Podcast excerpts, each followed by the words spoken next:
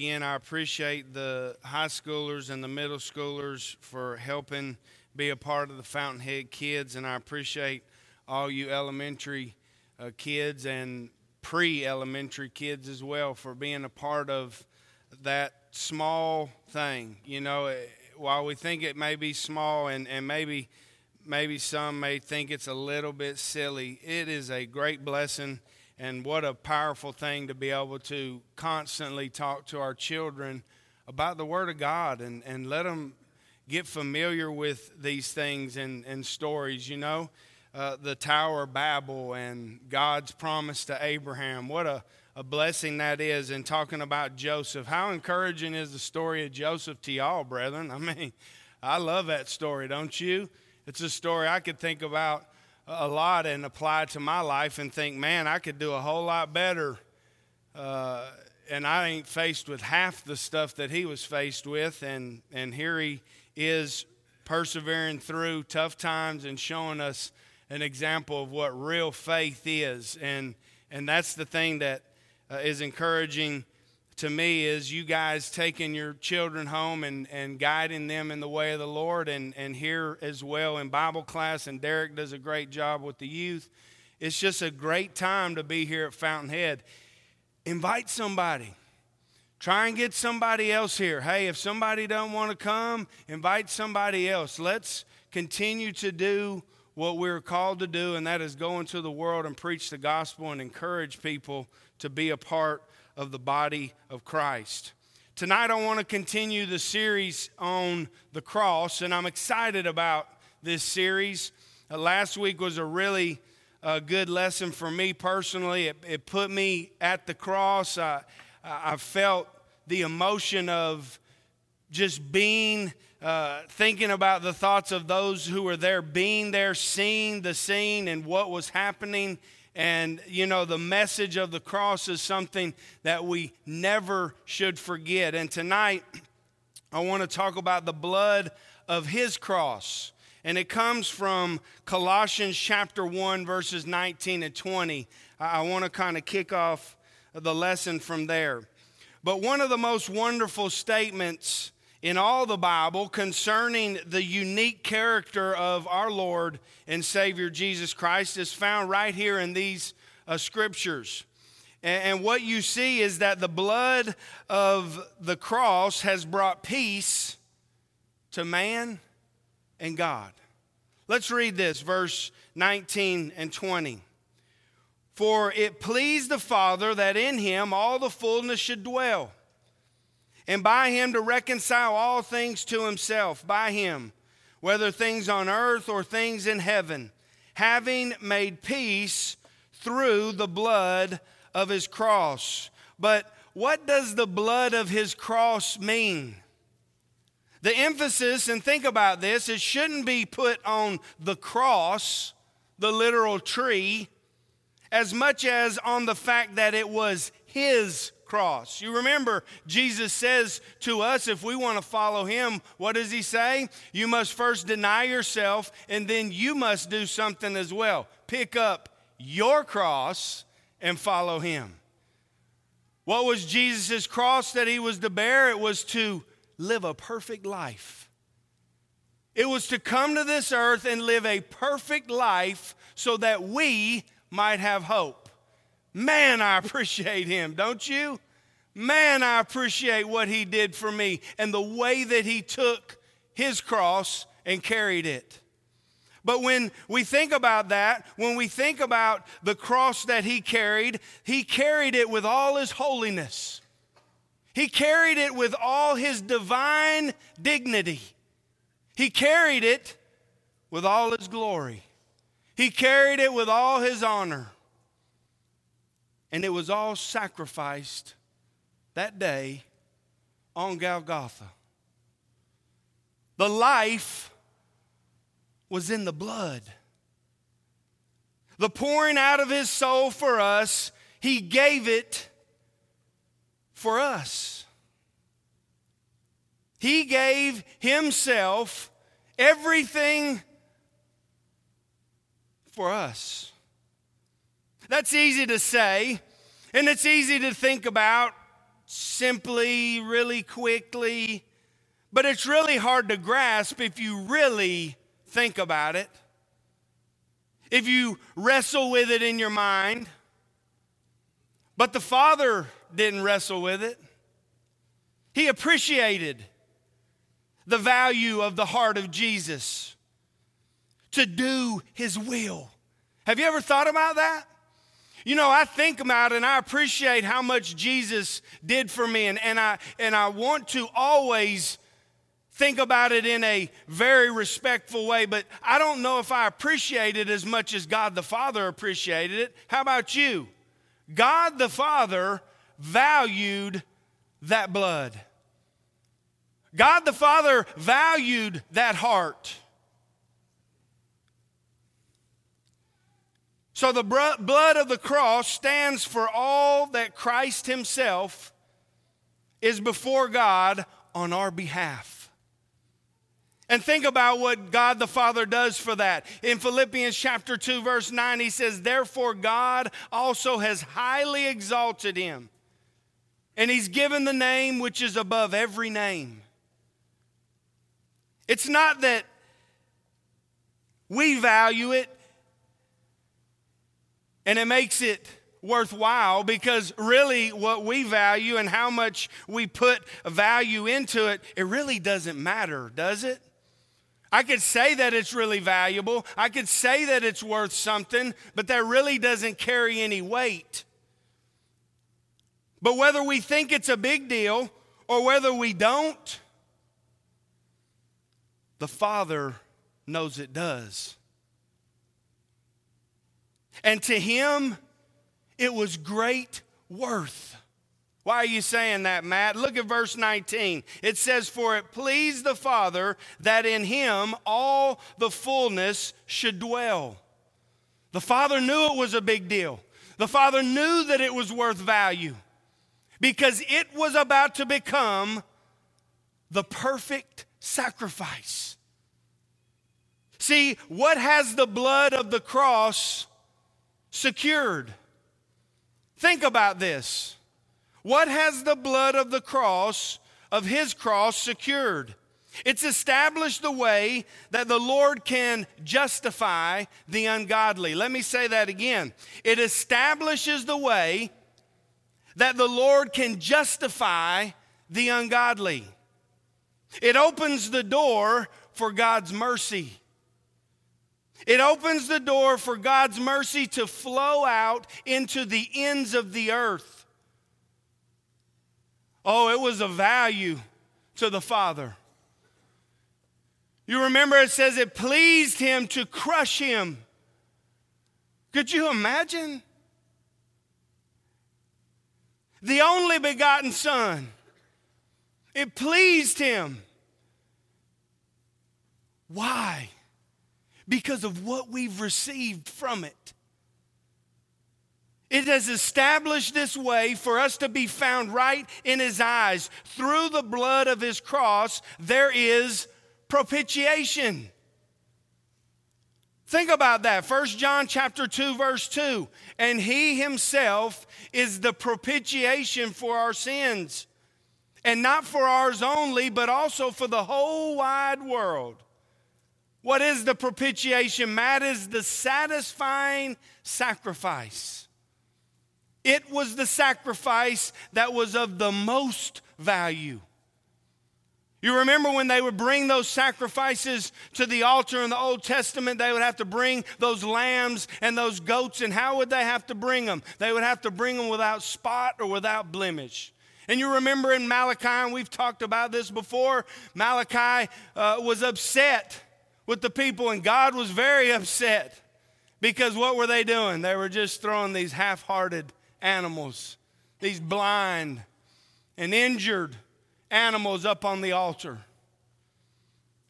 No, Jesus, because of what he did, secured something. He became the satisfying sacrifice, which changed everything. Think about Romans chapter 3, verse 25. It says, Whom God set forth as a propitiation, a satisfying sacrifice. How did he do it? By his blood. Through faith. to demonstrate his righteousness. Because his forbearance, God has passed over the sins that were previously committed. Oh, the blood of the cross, the blood of Jesus' cross was something that was very special. Because now what do we see? That because of what he did, God will pass over the sins that were previously committed. Have you ever done something that you weren't supposed to do? Have you ever said something just outright disrespectful to somebody? Have you ever just told a lie? Have you ever been disrespectful to your parents and snuck behind their back? I would say that we all have done some sort of sin, right? What does His cross do for us? It allows the ability for God to pass over those sins because they're wiped out. What an amazing thing! What an amazing thing. Did it please the Father? Absolutely. Did it hurt the Father? I would say so. But he knew it needed to be done, and Jesus knew it. The Son knew it as well.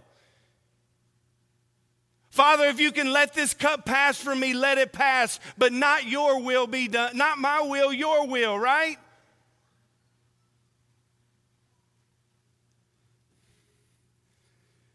Jesus has provided a suitable covering for every human.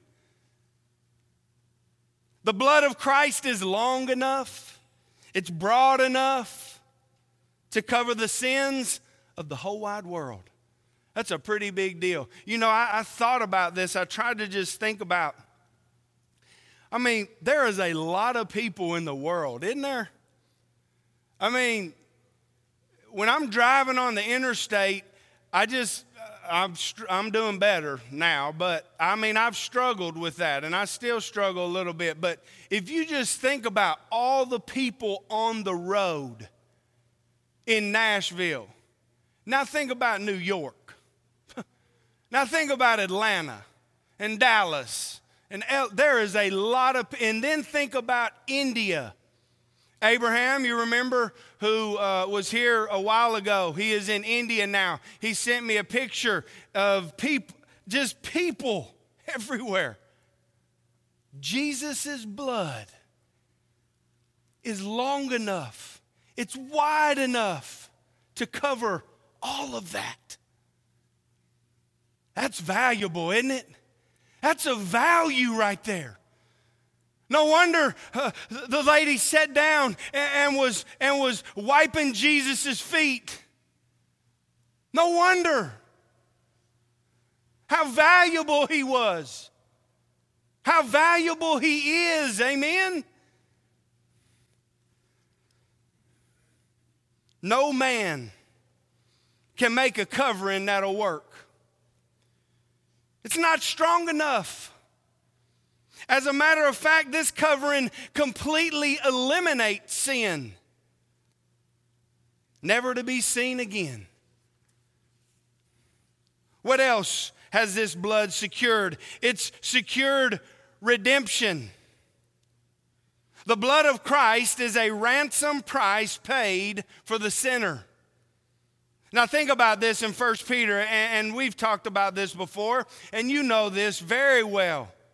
1 Peter chapter 1 verses 18 and 19 the Bible says this knowing that you were not redeemed with corruptible things like silver or gold from your aimless conduct received by tradition from your fathers now you weren't redeemed by some corruptible things you were redeemed with precious blood the precious blood of Christ as of a lamb without blemish and without spot. It just blows my mind that Jesus had to live a perfect life. Can you imagine the concentration that it takes for that?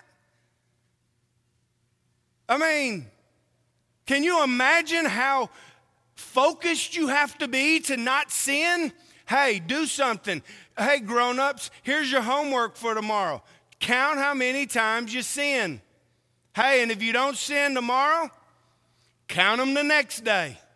Go ahead and add up your sins for the week and see how good you've done. I'm going to blow it probably when I walk out the door. Jesus was so meticulous. Jesus was so serious about it. Oh, I appreciate his blood, don't you, brethren? Because when he presented it to the Father, it was without blemish. There was nothing wrong with it. Oh, that's incredible. That is an incredible thought. No wonder Paul says this Jesus, who gave himself for us, why? That he might redeem us from every lawless deed and purify for himself his own special people, zealous for good works. Why did it please the Father for this to happen? Because he knew what was going to come from it me and you. Huh? Me and you come from that. We get to be found right in God's eyes. You remember we talked about it this morning walking in victory. Are we holding our heads high? Are we excited to be a child of God? Or is it just an, I mean, it's almost over. I wish he'd kind of hurry that lesson up, right? I checked my box for the morning, I've checked my box for the night, and I'm good till Wednesday. Is it a burden? Or is it something that we have excitement for? Are we longing for the day you know, I love Wednesdays. Isn't it the time to charge your battery up? I used to be so upset when I'd sit right there on that pew and I'd have to go to work. Look, boss, here's what I want to do. I know I can pick any days off that I want, but I'm going to pick Sunday and Wednesday off. I'm not patting myself on the back, it don't matter about me. But I want to be with y'all, brethren. Not just because I'm the preacher, I wanted to be with you before that. I need you. All of that was made possible because of this guy taking the time to make sure that he didn't sin. Now, how in the world do we walk?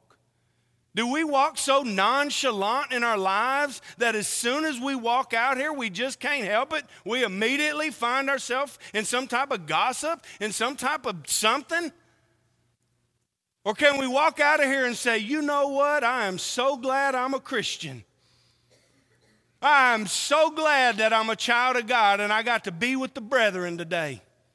I always think about those people in China that have to look uh, in this little bitty light just to be around each other in case they're going to get in trouble for talking about Jesus. Man, how spoiled are we, brethren? You remember what 1 Corinthians 6 19 and 20 talks about when he's talking about fleeing sexual immorality. He says, You're not your own. Well, why not? Because you've been bought at a price. Now, think about this one. Jesus shed his blood not to pay the debt of sin, but to put it completely away. He didn't just pay it so then it could come back. No, he came one time to do away with it and redeem the sinner out of all iniquity. Thank you, Jesus. What else did he secure? He secured forgiveness. Ephesians chapter 1, verse 7 tells us that in him we have redemption through his blood the forgiveness of sins according to the riches of his grace. He didn't have to do it, but he did it because he loved us and he bestowed grace upon us. Think about Acts chapter 13, Paul preaching, and he says, Therefore, let it be known to you that through this man is preached to you forgiveness of sins through Jesus and his blood, forgiveness is possible. Jesus came to this earth for the purpose of taking away our sins. Because of the blood of the cross, we have assurance that the Lord will forgive us, don't we? I don't have to worry about it. I don't have to think about it. If I'm a Christian and I ask for forgiveness, if I repent of a sin, I don't have to worry if He's going to forgive me, do I? No, it's forgiven. I still love the thought of when I talked to Nicole in the back and I asked her to forgive me, and she said, For what? She'd already forgot, right? How awesome is that? He forgives it.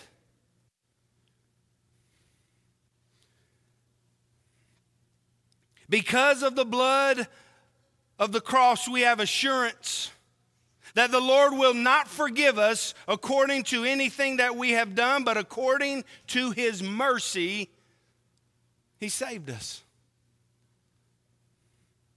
God keeps his word, doesn't he? He is a covenant keeper. How many times do we see it in the Bible that what he says happens over and over and over, don't we? He says, I'm going to do this, and then it happens. He says, I'm going to do this, and it happens.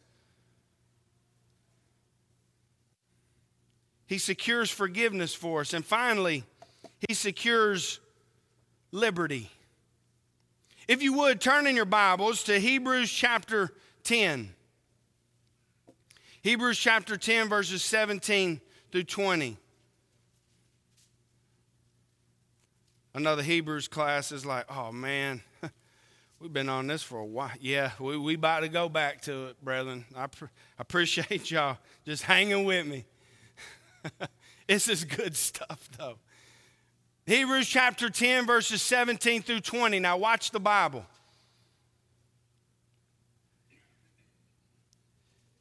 Then he adds, Their sins, their lawless deeds, I will remember no more. Now, where there is remission of these, there is no longer an offering for sin. Therefore, brethren, having boldness to enter the holiest by the blood of Jesus, by a new and living way which he consecrated for us through the veil, that is his flesh. And having a high priest over the house of God, let us draw near with a true heart in full assurance of faith, having our hearts sprinkled from an evil conscience and our bodies with pure water. Let us hold fast the confession of our hope without wavering, for he who promised is faithful. And let us consider one another in order to stir up love and good works. We now, because of the blood of Jesus, are able to enter the holiest place through the veil.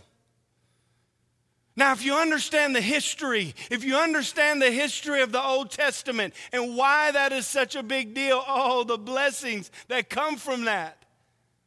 One man could go into the holiest of holies. And he went behind a veil, and that's where God was at.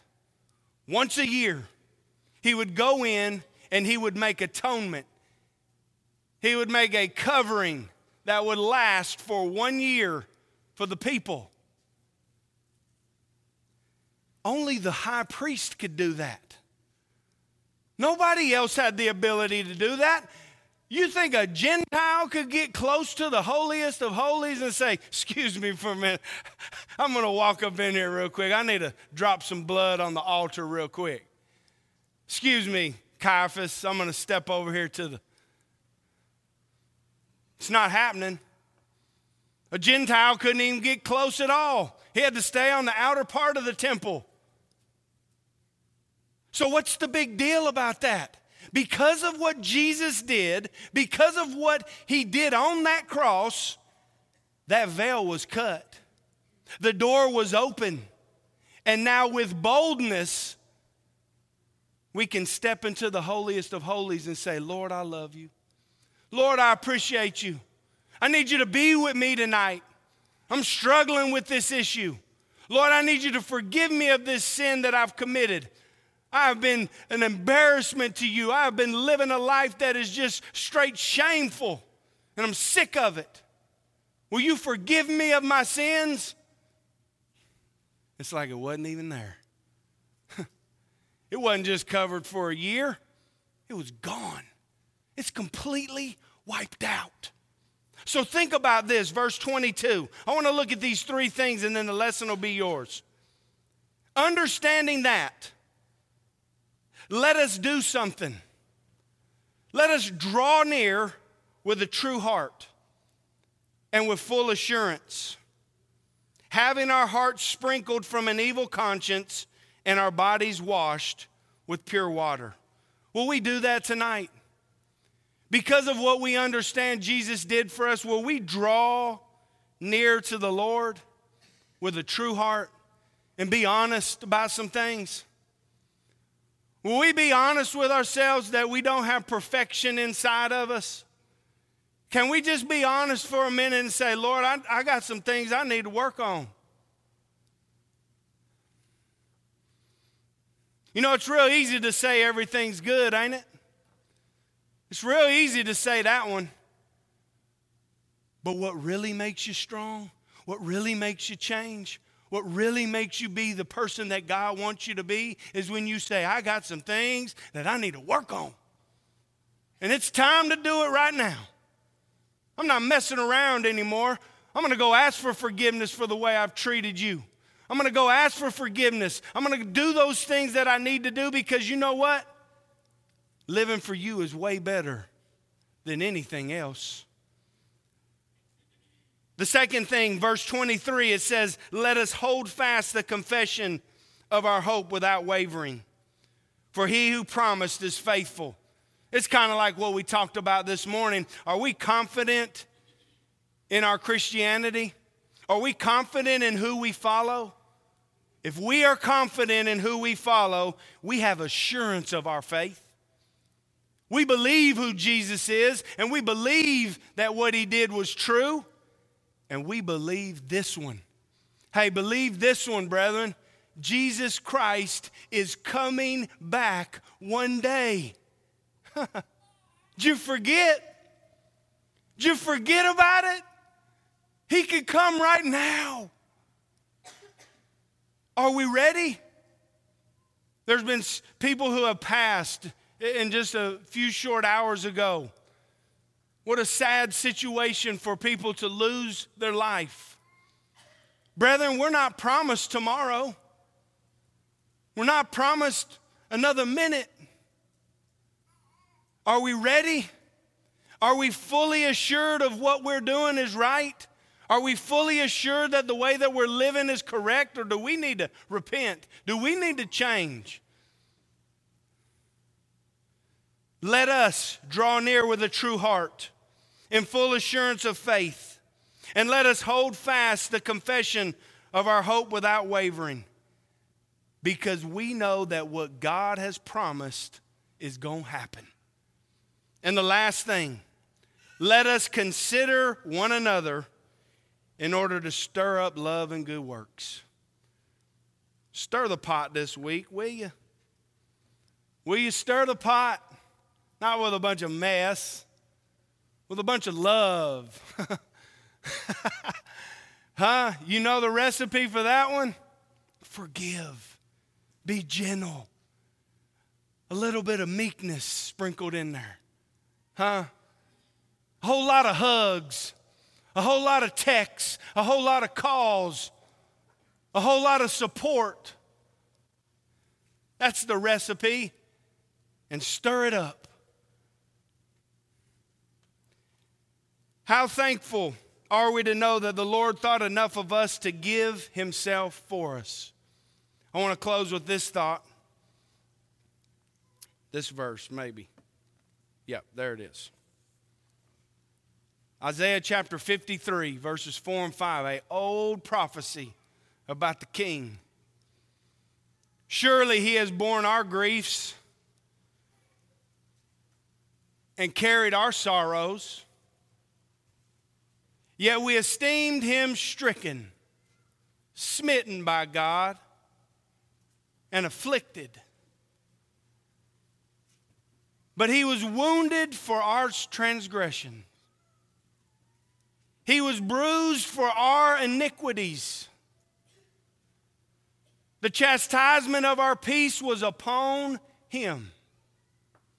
And brethren, here it is. And by his stripes we are healed. How appreciative are you for that? We'll know it by the way you act. We'll know it by the way we think. Amen. Maybe you're here today and you're struggling. I appreciate you, brethren. I love you. Have a great week. Be strong.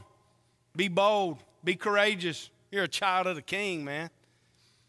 If you need prayers, you can come, we'll pray with you. If you're here today and you need to render obedience to the gospel and become his child, don't wait. It could be everlastingly too late in just a few moments. Right now, while you got the chance, repent and be baptized and wash away your sins, calling on his name. If you need to obey the gospel, come right now. Together we stand and sing.